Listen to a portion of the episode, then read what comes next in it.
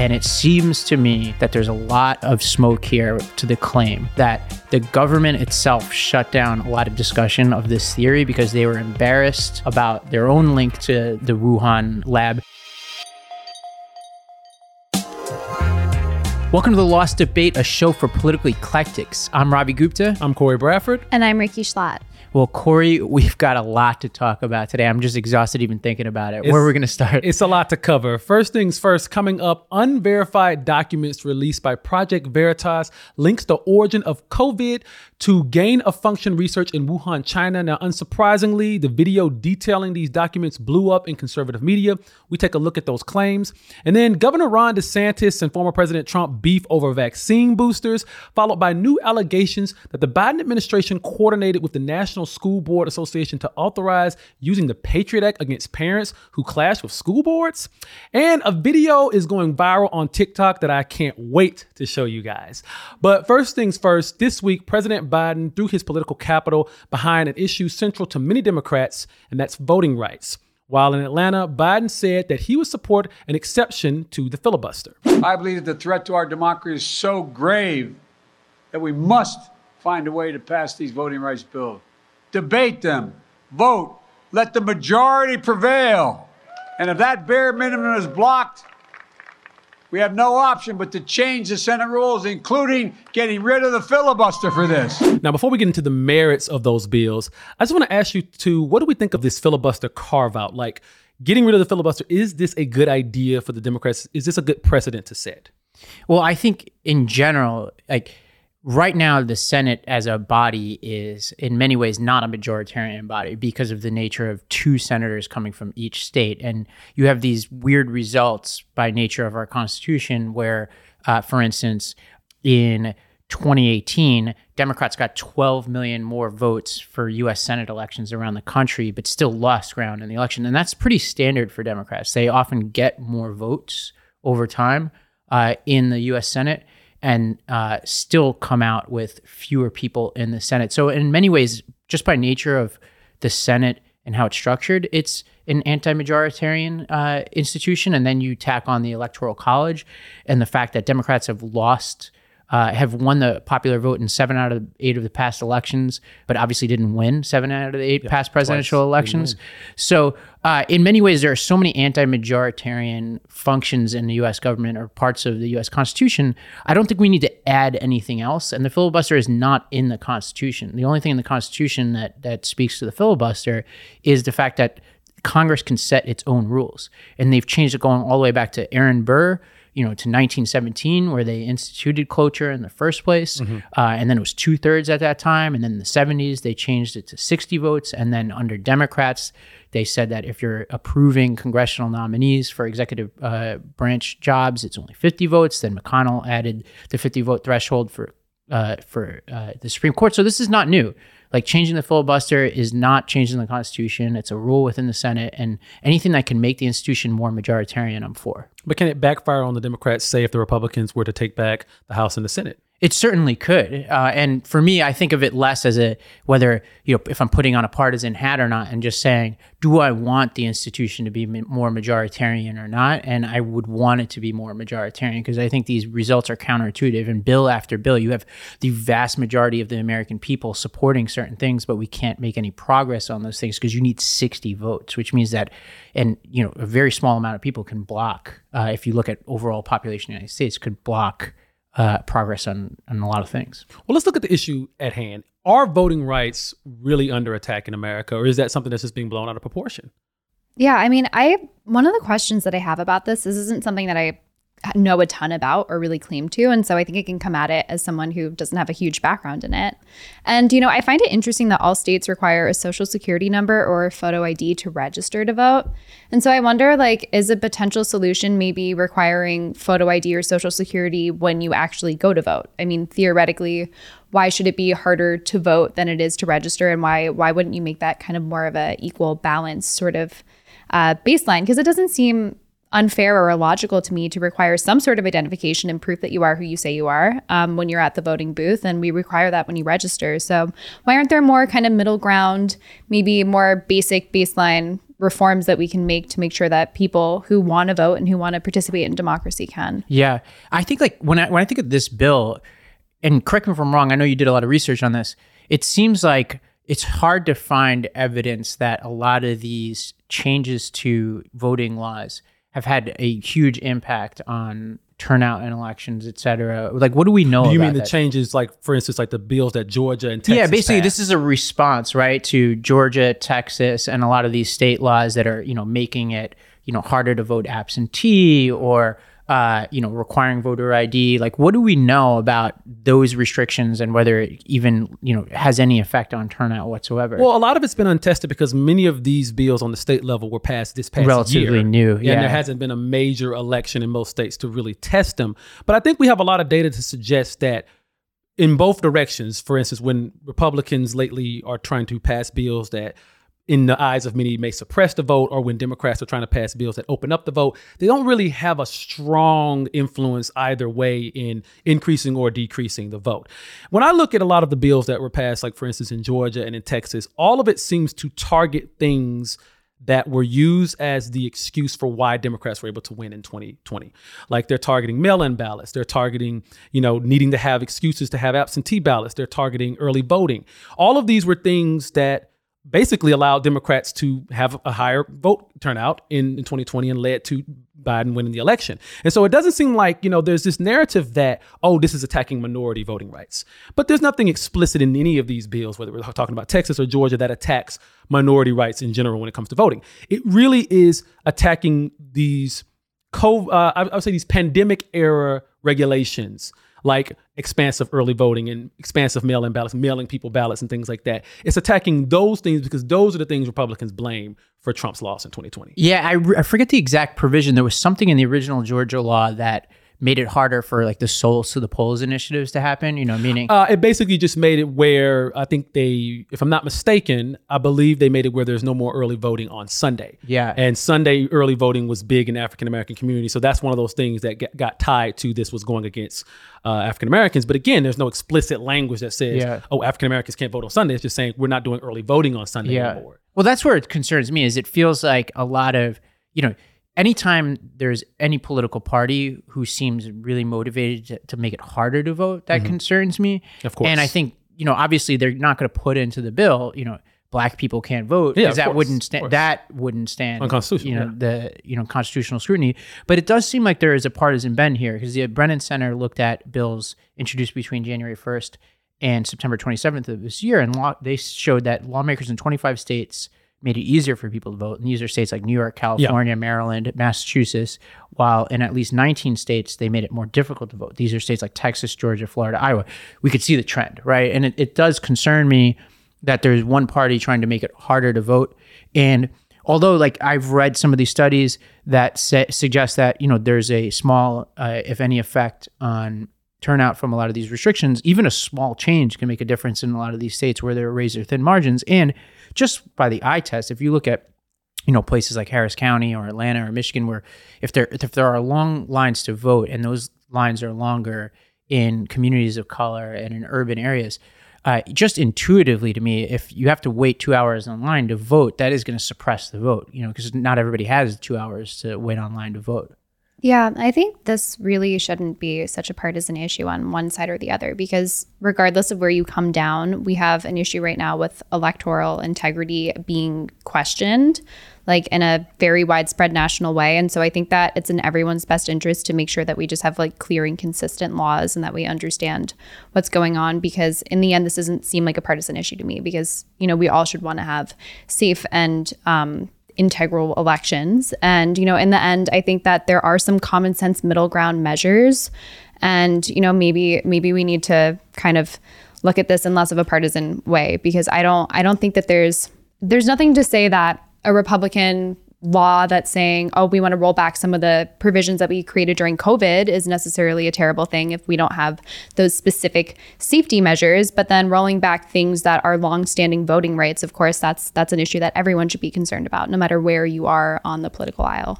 Yeah, well, I think the politics of this are fascinating, right? Because the big question is what changed for Biden, and can he get anything done? And I think from my perspective, I haven't seen any evidence that any of the three major pieces of legislation that are being considered by Congress have any chance of passing, because you know, back to the filibuster, you need to get Manchin, Sinema, Kelly, a lot of these people who suggested and been very clear that they don't want to make any changes to the filibuster. I haven't seen a lot of evidence that they've changed their minds. And from my perspective, the most important part about voting rights right now, or our laws around voting, have to do with the stuff that we've talked about in previous episodes around election administrators being replaced in states like Georgia and Michigan with people who explicitly endorse the big lie, and in some cases, like in candidate that we mentioned in Arizona, seemed to suggest that they would overturn even last election's results, which they obviously can't do, but just shows you how extreme some of these people are. And in these laws, like the Freedom to Vote Act, which is the Manchin version of the voting rights bill, there's a couple of provisions in here that say, like, you can sue if you're an election official, if you've been removed without cause, or you need to show like substantial neglect if you remove, or malfeasance if you remove an election official. But I'm not sure that any of these things are actually going to solve that problem, because a lot of these things could have unintended consequences. Like, let's say the person who endorses the big lies in that office, if you're making it harder to remove an election official, that just means that you're going to make it harder to remove the person who endorses the big lie. Yeah. I think one of the main provisions of these bills that I saw that leaped out at me, the election day being a federal holiday, I can't really see a good argument against making election day a federal holiday, other than you just don't want more people to be able to vote. Yeah, I agree. Or why we don't have a national ID in general. I think the Atlantic? There was some article that was like, hey, like, we should have a national ID. But then they mentioned both Republicans and Democrats. Nobody's for it. Yeah, because I think Democrats, what is the Democratic reason why? I can't remember. Why? Well, just it has these, connotations of, oh, you have to show your papers, or, yes, oh, you have this, it becomes very, whenever you nationalize something like that. And also from a libertarian standpoint, do you think like a national ID would clash with libertarian values? Yeah, I mean, I don't see an issue with having that as an option. Like, I think that sending it out automatically, or like, I mean, it would just be a huge waste of taxpayer money to send it to people who are on the grid and haven't had any issue accessing traditional ID. But like, having that as an option, if we're also going to require voter ID at the polls, which I don't think is a really crazy thing. Like, there are European countries that do that, but they also provide the national option. I think that's fine, to be honest, as long as it's not really like tied to like a QR code or whatever, like our COVID passports in New York City. Like, that's where I start getting a little bit like concerned about showing your papers. But I think, having that option for people who are having difficulty getting an ID through their state, I don't see that as a problem. Now on to our second story. A salacious report on the origins of COVID rocked the conservative media sphere this week, even being brought up during Dr. Fauci's Senate committee hearing. The unsubstantiated report alleges that the NIH funded illegal research that created COVID in a lab in Wuhan, China, and that ivermectin is a cure-all for the virus. Now, all of these claims from this unverified document were shared in a Twitter video by Project Veritas and viewed 3 million times before it was taken down. Project Veritas has obtained never-before-seen military documents regarding the origins of COVID-19, gain-of-function research, vaccines, potential treatments which have been suppressed, and the government's effort to conceal all of this. Dr. Anthony Fauci has testified many times before Congress stating that the U.S. government was never involved in gain-of-function research at the Wuhan Institute of Virology. So the claims in these documents are not validated, but to understand their significance, we need to back up a little here. The lab leak theory that COVID originated in a lab in Wuhan, China, goes back to the very beginning of the pandemic, and it was initially dismissed as a conspiracy theory by mainstream media and outwardly denied by Dr. Fauci in February of 2020. But in November of 2021, real documents came out that showed gain-of-function research was happening in Wuhan, the U.S. was involved, and that scientists at the time were concerned about it. Now, the link between the real Wuhan research and the origins of COVID-19 has never been fully confirmed. But you can see how this background only feeds into this latest video. So this story hits on a few issues that make it significant. There was suppression of information about COVID and dishonesty of those at the very top of our government. Probably not to the extent that Project Veritas made it out to be. But it's a case study of how noble lies fuel conspiracy theories, and that's why we want to get into the facts. So guys, what do we think about all of these new revelations about the origins of COVID, how it relates to Dr. Fauci? I mean, this is a lot to take in. Yeah, definitely. Well, to start with the Project Veritas stuff, I think it's worth noting that they've neither been verified nor proven to be fake, but the documents do have some kind of red flags, in my opinion, looking at them. One of them is the lack of any classification marks or any kind of redactions or blacked out portions, which are typical of a classified document like they're claiming this is. And another thing is just the density of like really big time claims of like you're hitting the ivermectin, the hydroxychloroquine, the lab leak, the like almost everything just condensed, which to me seems a little bit questionable. But I mean, I think at the same time, we also have a huge new trove of Fauci emails that are really significant, including one that goes back all the way to February 1st, where it seems like Fauci and Collins were definitely told that the lab leak theory was possible by their top advisors. And within a few days, we have a kind of clean line of Fauci still being told by some it's a 70-30 shot. And he's in contact with these scientists who would later publish a report in Nature that basically dismisses it. And at the same time, he continued to go out and say, this is a conspiracy theory, this isn't true. Or I don't know that Fauci himself used those words, but in that document from Nature, those words were used. And he completely dismissed it. And now that we're looking into this a little closer, these claims seem to be a lot more valid than we thought. And Peter Daszak's definitely a character. And there's issues of the NIH funding EcoHealth Alliance. And, you know, there's a lot more tangled up than we ever had. And there's now proof that this was a noble lie of sorts because, you know, from one email, it was international harmony that might be harmed by discussing the Wuhan Institute of Virology. So to be clear, Peter Daszak is over EcoHealth Alliance, and that is the company at the center of a lot of this controversy. They were the ones doing what we now consider to be gain-of-function research, although they didn't define it as that.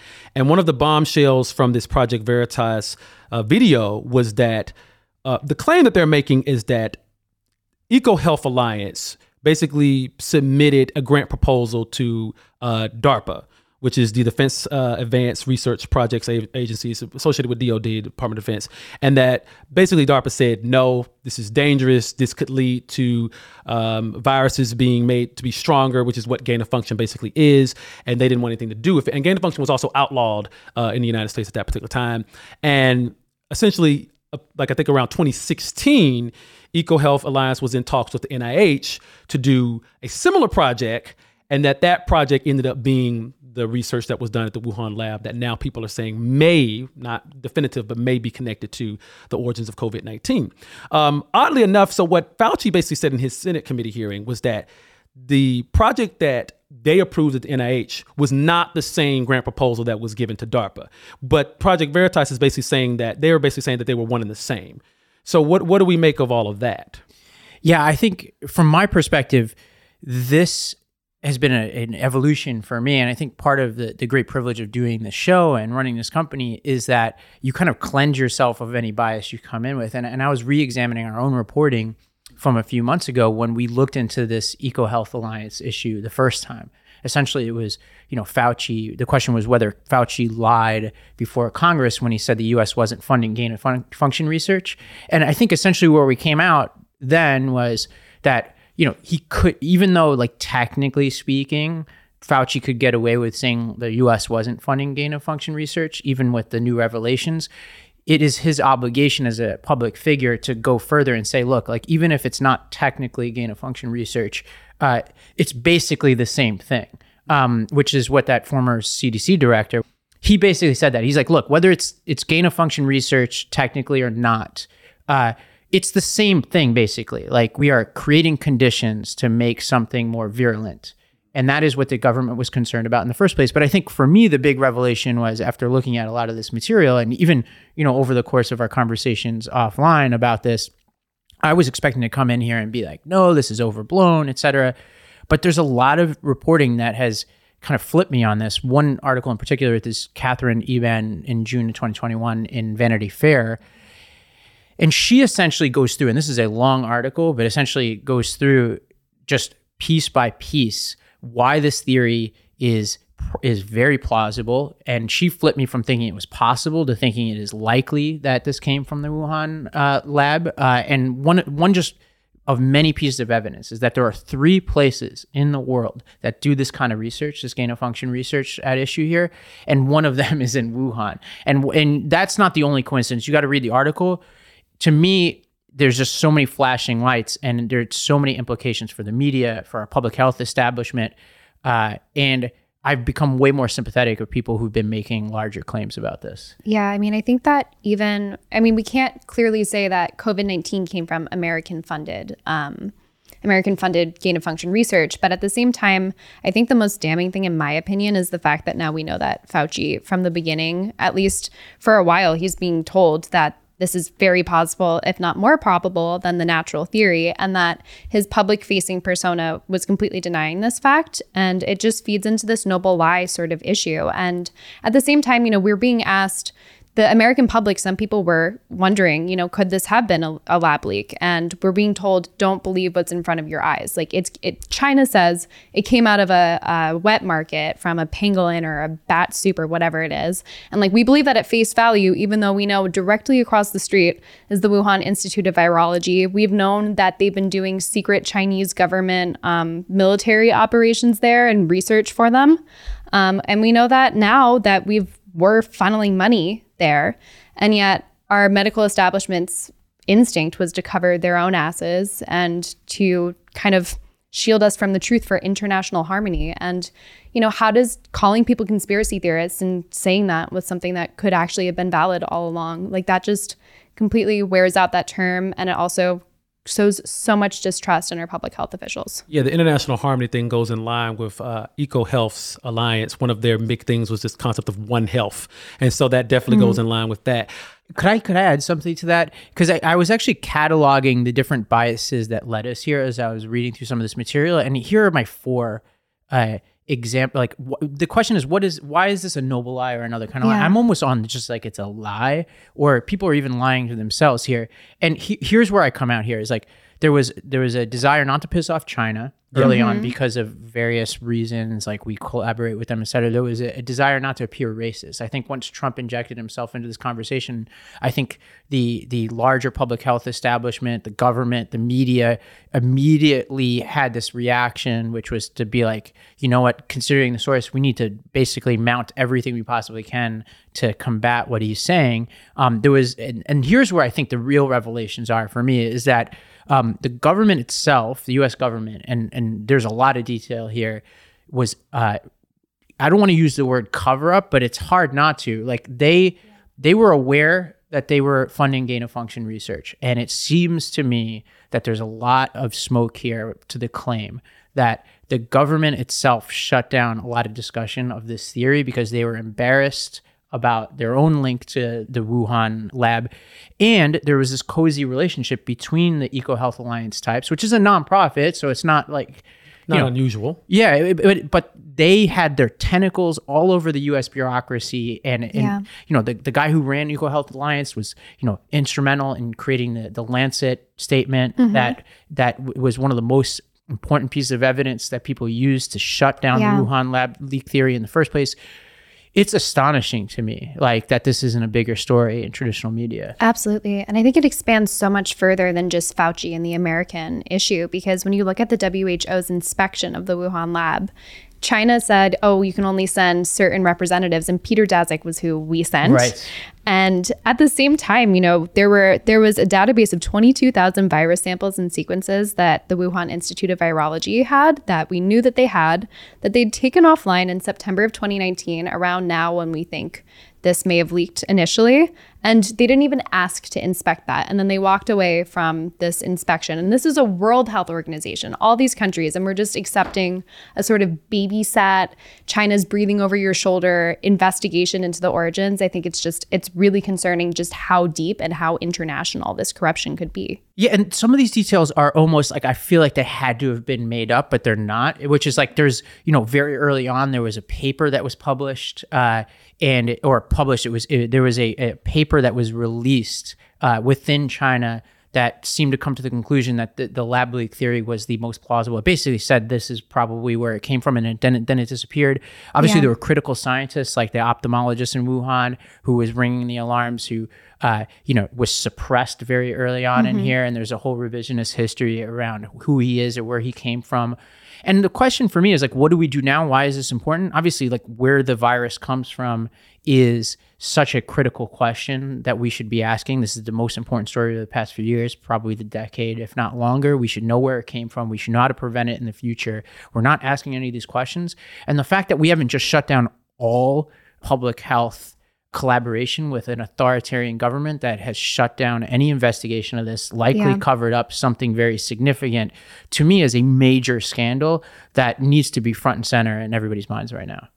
Absolutely. Well, Project Veritas, let's get back to them and the legitimacy of this particular video. This organization has been known for some shady practices, what I can really only define as journalistic entrapment, this idea of trying to play this role of like a gotcha journalist that, you know, tries to fake these videos against certain people. Now, I know you've said that they've done some legitimate reporting about certain things, and Ashley Biden's diaries is an example of that. But there's other things that they've done that have been very fraudulent in nature. So how much can we trust them as an organization? And also, too, what's up with the video getting taken down from Twitter? Yeah, I think on the first part, I almost think that the Project Veritas, although it's like what I think got us back to this story, is almost a sideshow at this point from the larger story. Like, I think like what Ricky said was, I'm with her on that. I don't think there's anything yet that we could say for certain about what Project Veritas has shown. I don't think it necessarily adds any new revelations to this because, you know, as it stands, it's EcoHealth applied to one part of the government with one thing and then applied to another part of the government with another thing.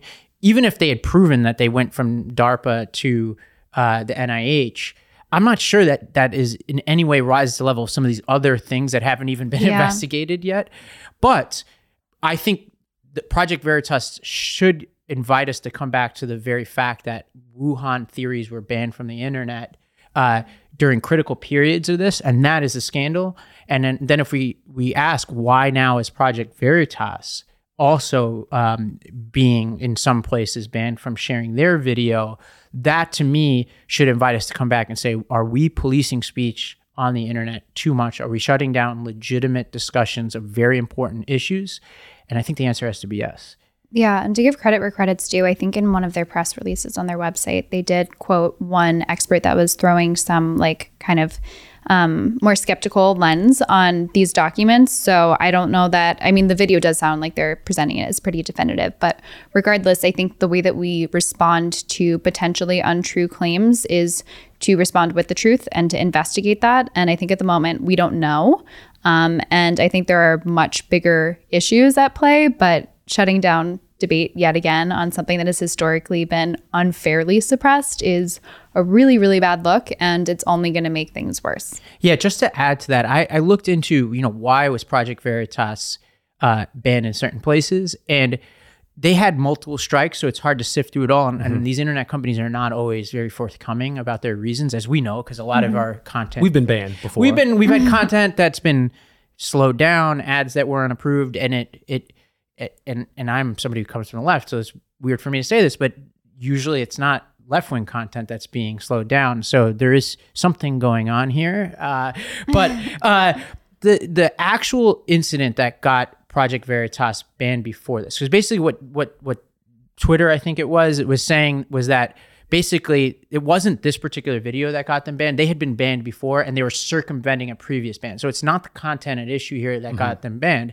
But then I looked into what got them banned, and essentially it was a Project Veritas reporter on a sidewalk who was filming in front of the house of a Facebook executive and asking him, "How do you define hate speech? Is it just speech that you hate? Are you freezing your own comments now?" To clarify something he had said about banning certain types of hate speech. And it appears, and it's not immediately here, but it appears that this guy was on the sidewalk, which I think is protected, while this guy was, the Facebook executive was running. And so that violated some term of service. I'm not sure why being on somebody's sidewalk is a violation. What I think happens in these situations, and this is absolute speculation, is that these executives all know each other. So this is a Facebook executive who gets treatment that you and I don't get. So if I walk out of this building and Project Veritas is filming me on the streets of New York, I don't think I'm have the ability to get a video ban the way that this guy. That is total speculation. But to me, this seems plausible. Yeah. Yeah. And I think that, you know, it's worth going back to other moments when Project Veritas has been targeted. And sometimes, you know, across the board, it's been condemned, like the Ashley Biden diary example. The FBI raided them, even though they'd already handed the diary back to the authorities without publishing it because they couldn't determine whether or not it was valid.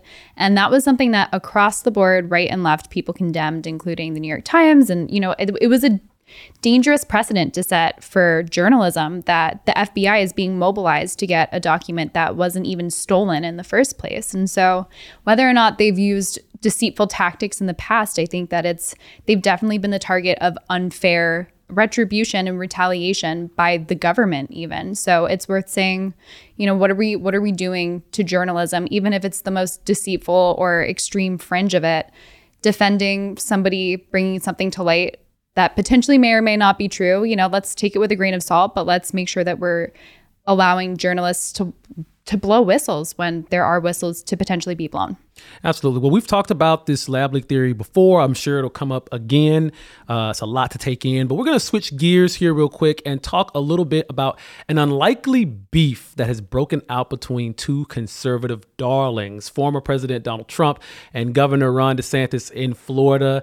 Let's just play this clip. I watched a couple of politicians be interviewed, and one of the questions was, did you get the booster? And they're answering it like, in other words, the answer is yes, but they don't want to say it because they're gutless. Have you gotten the booster? So I've done whatever I did, the normal shot. And, you know, that at the end of the day is people's individual decisions about what they want to do. Well, I think what's notable about this is there are a few things. Number one is it's just jarring to me to see former President Trump talking about the vaccines in this way. And I know that it's not a neat story. Like he was very pro, he was a champion of the vaccine during certain parts of his presidency. He was silent during other parts. His supporters are associated with anti-vaccine sentiments. So I think there's an expectation that he would echo a lot of the skepticism of vaccines. So number one, I just found it jarring to see him being as strident as he is about this. I think most people would be shocked by that. And two, he's taking a shot at one of his biggest supporters and allies, and somebody who's a fellow traveler in a lot of the same circles, but also somebody who's viewed as a major challenger to him, not polling really well against him, but is somebody who's very popular on the right. This seems like it's the beginning of some kind of 2024 story, but Ricky, what do you make of this? I don't know. I mean, I would have been more satisfied with DeSantis' answer if he just said, that's my private medical information, or if he just owned it one way or another. I mean, I think there's a little bit of a damned if you do, damned if you don't situation going on. But I mean, it's an interesting break because, you know, Trump has moved as the kind of father of Operation Warp Speed. He's moved away from his base a little bit. And I've heard some people suggest that might be because he's trying to be more moderate. I think it's because he's being consistent from what he originally did, which was kind of push these vaccines through. So I'm not really sure what to make of it. I think, you know, DeSantis probably is a formidable challenge to him, but I don't know. We'll see. Well, there's two things we know about Trump. Trump loves to take credit for good things, and he did initiate Operation Warp Speed. It did create these vaccines in record time. So that's definitely something that Trump is going to take credit for. And, you know, that makes total sense that he takes credit for. But another thing that we know about Trump is Trump will take out anyone that he thinks is standing in his way. And right now, DeSantis is the only other name that's really being thrown around as a serious contender in 2024 for the Republican nomination. And we've got to believe that there's going to be some process. Like, even if Trump runs in 2024, there's still going to be a primary. There's still going to be people. I mean, even somebody like Dan Crenshaw is being looked at as a possible person that would run against Trump. Now, I don't think anybody would succeed against Trump in a Republican primary. Yeah, agreed. But I think, like, for those who watch Succession, I'd see Trump as Logan Roy here. And this is like a Shiv moment where, you know, somebody is rising up, challenging him, and Trump's just like swatting him down. My sense is that DeSantis, if he's smart, doesn't enter the primary if Trump's in it, and hopes that he gets selected as some kind of vice presidential choice or some other major cabinet position, saves himself for a future election. I think it's very hard to beat Trump in the primary. And I think the question of, you know, Trump being out of step with his base, this is, you know, we can only guess as to what happens with this. My sense is the base moves, not Trump. If DeSantis is Shiv in this analogy, then who's Cousin Greg? Ted Cruz, of course. Ted Cruz, yeah. That's a good answer. It's a great answer. Well, now to a story that Ricky is fired up over. What are the revelations coming out of the Biden administration and the National School Board Association? What exactly is going on here? It's a crazy story. This is all stretching back to a September 29th letter that was sent from the National School Board Association to President Biden that that alluded to a trend of threats and violence and outbreaks at school board meetings, and considered it, or labeled it, domestic terrorism, and asked Biden to use the Patriot Act and to mobilize the DOJ to investigate these interruptions. And I think, you know, it's worth noting that some of the examples they cited, some of them seemed kind of minor and some of them seemed very over the top. In some cases, people were arrested. In other cases, it didn't seem like they were. And so then the DOJ did, almost immediately after, decide to get involved in investigating this. And now the issue is that there's a new email that's been retrieved through FOIA that suggests that there's a potential request that came from the Education Secretary Miguel Cardona, who potentially had asked a National School Board executive to write that letter in the first place. And so it's one email. It's not the email from him asking or anything that's like completely definitive. I don't think we can say 100%, but it definitely does look questionable.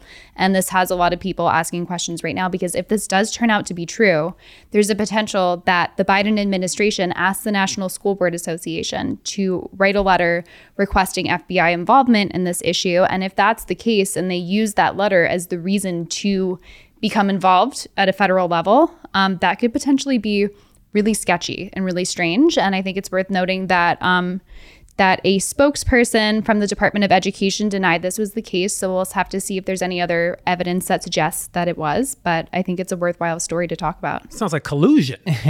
Well, nobody hates school boards more than I do. And if listeners want to test that, just Google my name and Nashville School Board and you'll have a laugh. They tried to shut down my schools multiple times. And I have just a huge problem with the kinds of people often who run for these positions and what their goals are. But I think that this is much less of a story maybe than you do, Ricky. And here's my sense is, like, number one, at the moment, and obviously new evidence could change this, it's mostly hearsay. It's one person in email relaying a conversation they had with somebody else. And I think until it's confirmed, it almost kind of lingers out there. I think the bigger question to me is, number one, was there a valid threat that would warrant the FBI's attention? And so in that case, it would be, is it something that's national in scope with some kind of national coordination that rises to the level of certain kinds of threats? I'm skeptical, but that is a big question. And then I think the second question is, what is the link between this letter and Garland's memo? And I printed out this memo and I was looking at it, and it doesn't make mention of the school board letter. The Garland memo doesn't. And so my question is, like, in the absence of the school board letter, which may or may not have been influenced by the Department of Education, Garland probably still issues this memo, right? I mean, this is a couple days later, and there's a lot of Senate questioning that happened surrounding this. It seems pretty clear that the catalyst was this letter. The letter directly asked for exactly what the DOJ ultimately did. And I think, you know, I agree that this is not the story as much. It's making waves, so I think it's worth addressing, and it could potentially become a really big story, but we don't know where it's going to go yet. But I think in the short term, responding to your question about whether this is something the FBI should get involved in, I think, you know, that's a really case by case basis. And a lot of the examples that they were pointing out, like one of them is a guy was calling school board members on Facebook Live. I don't think that's domestic terrorism. Maybe there's some other wrinkle in that story that I don't know, but that's how they presented it in their letter.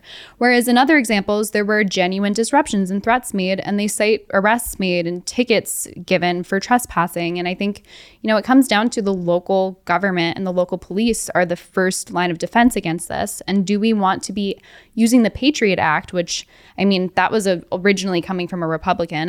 That's something that I'm completely opposed to, because I think it could be very intrusive into Americans' daily lives. And this might be an example of that, because we have, you know, parents doing varying degrees of disruption, or sometimes just causing chaos is what they said, just voicing concern, being loud, being disruptive.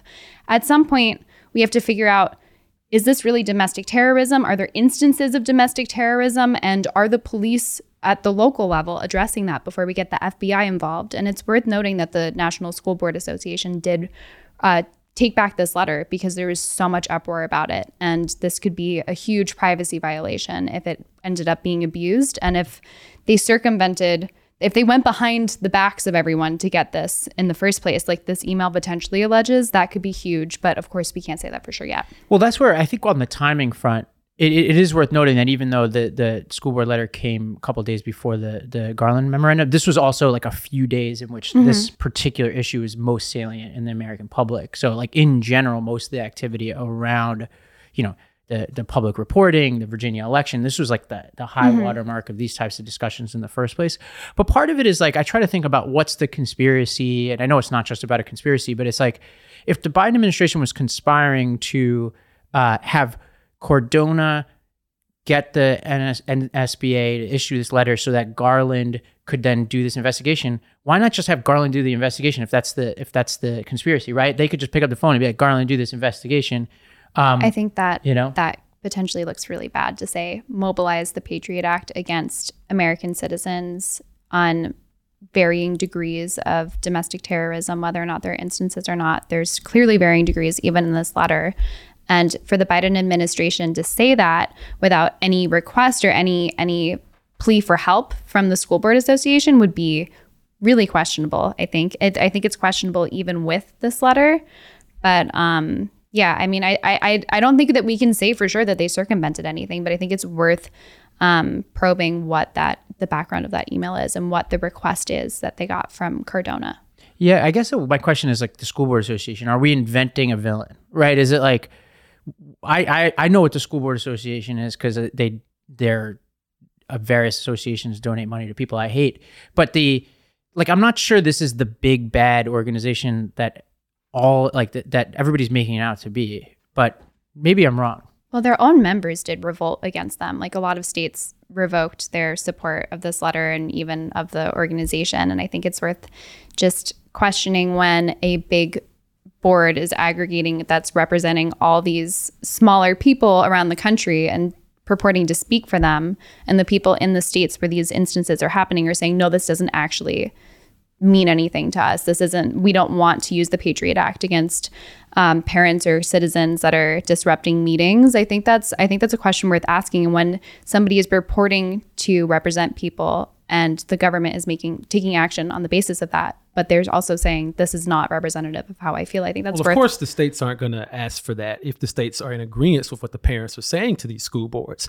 And I think, obviously, I agree totally that we shouldn't be using the Patriot Act to label parents as domestic terrorists. But I think we got to look at the catalyst for why all this stuff is happening in the first place. Throughout 2021, there were parents who were going to these school board meetings and being very disruptive and very chaotic, all in the name of trying to stop critical race theory from being taught in their schools. And it was bigger than just these concepts of critical race theory. It was more about a lot of them just simply didn't want uncomfortable racial topics being taught in the classroom. That overlays with a history in many of these places, especially if we're talking about the South, where, you know, we're getting into a racial history here. We're getting into, you know, racism. And I think that is the reason why the Biden administration jumped to using the Department of Justice to investigate these things. Because if, in fact, these parents are going to these school boards and saying, we don't want our kids learning about this, we don't want our kids learning about that, being disruptive, possibly making threats against school boards who are going to try to put some type of CRT in the curriculum, then that does constitute something that the Department of Justice should look into, because local law enforcement, in most cases, and I don't want to just leap to this, you know, this theory here, but in most cases, local law enforcement would probably be on the side of the parents.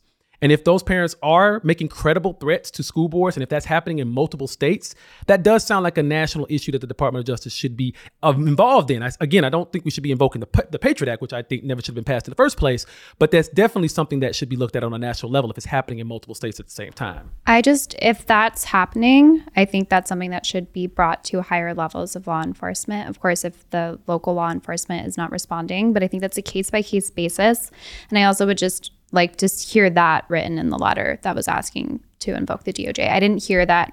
Like I heard examples of where people were arrested, not examples where the police decided not to respond to that. And so I think it's dangerous to say we're going to invoke a nationalized effort to surveil people in order to prevent something when we don't have the example of that happening yet. If there's an example, I think that should be a case-by-case basis, because and some things that they're citing are disruptions and some things that they are citing are threats. And I think that it comes down to where it is. I mean, it's all over the country that we're talking about this too. And so I think that it's a case-by-case basis, and there's nothing wrong with saying we're going to bring it up to the higher level, but are we going to bring all of them up to the higher level? But here's where I'm confused about the Patriot Act discussion. I'm reading this memo again, and basically what it says is, I am directing the FBI, working with the U.S. Attorney, to convene meetings with federal, state, local, tribal, territorial leaders.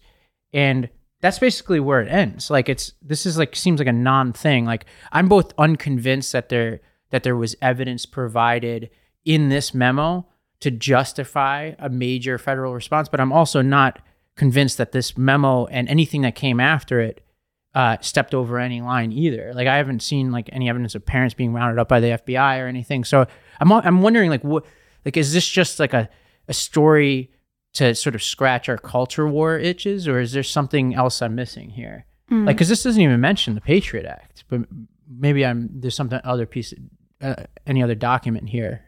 I think it's very plausible that the Biden administration is basically doing this just to say, hey, we're on the side of school boards that may be coming under these. Yeah, threats. Is this just a signaling, Biden administration signaling, hey, like, I got your back on CRT stuff, and then the conservative media being like, oh, Biden, deep state, they're trying to round us up, and neither is really tethered to any reality. Yeah, I mean, I think it remains to be seen, and we should continue to follow it, and I don't think that there are any examples of clear, like, violations of privacy that we've seen yet, but it's a question about the precedent, and if this does turn out to be some sort of kind of collusion on the back end with the National School Board Association as looking for a catalyst to use a new level of surveillance, I think that's worth looking into. But obviously, we still haven't seen where these new email revelations will bring us. Absolutely. Well, we've had some very heavy stories today, a lot of really great discussions. So we're going to end things off with something on a little bit of a lighter note. I found this video on TikTok going around. It's actually, I think it's been taken down from TikTok recently. And I just want to play this video, and then we can talk about what it is the person in this video is doing and whether this strategy actually works. By the way, for those that are listening, we'll describe this. So stick with us if you're just listening to us on the podcast. Yes. So if you're watching, if you're listening to the podcast, essentially a woman, I believe, is in Australia. In 6 weeks, her wedding, she's gonna get married, and she still hasn't had COVID. So she's in this video in a nightclub, hugging and just up against all kinds of people, mostly men, drinking from different glasses. Basically, she's trying to purposely get COVID now so it doesn't ruin her wedding in 6 weeks. Is that reckless or brilliant? Well, this is a challenge to our pro-COVID stance here. I think this is a true test of whether Lost Debate is as pro-Omicron as we have said we were. I honestly don't have evidence. I don't know anymore. I honestly don't know. But what about the concept of trying to get COVID now so that you don't get it like for some event weeks in the future? Like, I know what I'm supposed to say. I'm supposed to say this is terrible and irresponsible. But I think most people have people in their lives who talk like this. I think like most people are like, oh, should I just get it out of the way? Like, I think this is, and I think the science is murky enough that there are other things I want to get worked up over. It's not surprising they took the video down of me though. They took the video down? Yeah, I believe TikTok took it down. Okay, interesting. I don't know. I mean, I kind of feel like you don't even have to go through these steps to get Omicron at this point. Like, you just kind of have to exist and you're going to get it. Yeah. So I don't know. I mean, it doesn't really feel like she's endangering people beyond what you just might be doing sitting in a restaurant, to be honest. But I don't know. I mean, I don't blame people for being nervous about a huge life event and then thinking, oh, this could screw it up. But I don't know if that's the answer necessarily. Yeah. I mean, I think we talked about chickenpox parties, Omicron parties, anyone? I mean, is that something that's going to catch on just so people can get it out the way? I mean, obviously we would never advocate doing something like that, especially with the original variants of COVID that were very, very harmful. But Omicron, is that different? I think there's an in-between this person and the people who are still like in, you know, pretty strict COVID procedures world. And I think it's most people who are like, look, I'm just going to go about my life. I know the risks and I'm pretty sure I'm going to get it. Like, that's how a lot of people are. And So that's why, although like if I were close to this person, I would advise them on a couple of things. I don't think it should warrant outrage because it's silly and it's in consequence not much different than the way most people go about this issue. So are you guys coming to my Omicron party? Is that basically what I'm hearing? Yeah. You're invited. Yeah, totally. Yeah. Well, we've had some really interesting conversations on the show today, but real quick, we do want to address a message we got. I believe it was on Instagram about something we talked about on the last show Tuesday. Ricky, do you want to address that real quick? Yeah, absolutely. So we got a listener comment that was concerned about my comparison of rates of vaccine myocarditis with deaths from COVID and suggested that I should be comparing it with rates of tissue and organ damage that can come from infection and potential issues with long COVID. And I completely agree that it's not a one-to-one comparison. Obviously, myocarditis is largely a short-term symptom that people are getting that they're in the short-term recovering from and could have long-term complications just because of what we know about the heart as an organ, versus death is obviously a much more serious outcome. Like it's not a one-to-one comparison. I agree with that entirely. And the reason that I brought the myocarditis up, though, is because I don't think we were having a conversation about whether or not you should get the vaccine. I'm not going to take any stance on whether any individual should get the vaccine based on any risk. I think that there are clear benefits for huge swaths of the population, but I'm not going to tell anyone what to do. The reason I brought that statistic up is because we were discussing whether the government should be mandating it. And, for the 18 to 24 age group, we have a major study that seems to suggest that 1,860 men of that age range are getting myocarditis. And so I think there's a lot of other roles or factors at play, like long COVID, like potential organ damage that is coming from COVID itself. And there are a lot of multifactorial analyses, including, do you have a pre-existing condition? Do you live with a parent who has a pre-existing condition? There's so much at play. And that's a conversation that I think is between you and your doctor and not between the government and the government. And so I think this is valid when you're talking about should you get the vaccine. I think it's worth bringing up that there's a risk worth looking at in a certain subset of the population that we're seeing. And so therefore sweeping mandates are, in my opinion, unethical. I think it's an individual choice. And these are the conversations that we should be having when we make those individual choices. Well, just to add, you might have noticed, listeners and viewers, that in the past two episodes, we've now addressed comments at the end of the show. And this is something we want to do regularly. So if you're listening at home or watching at home, you could shoot us messages. You could either send us a DM, you could tag us in something, and whether it's a video or a comment. And, it could just be a question you want us to address. It could be something you think we missed.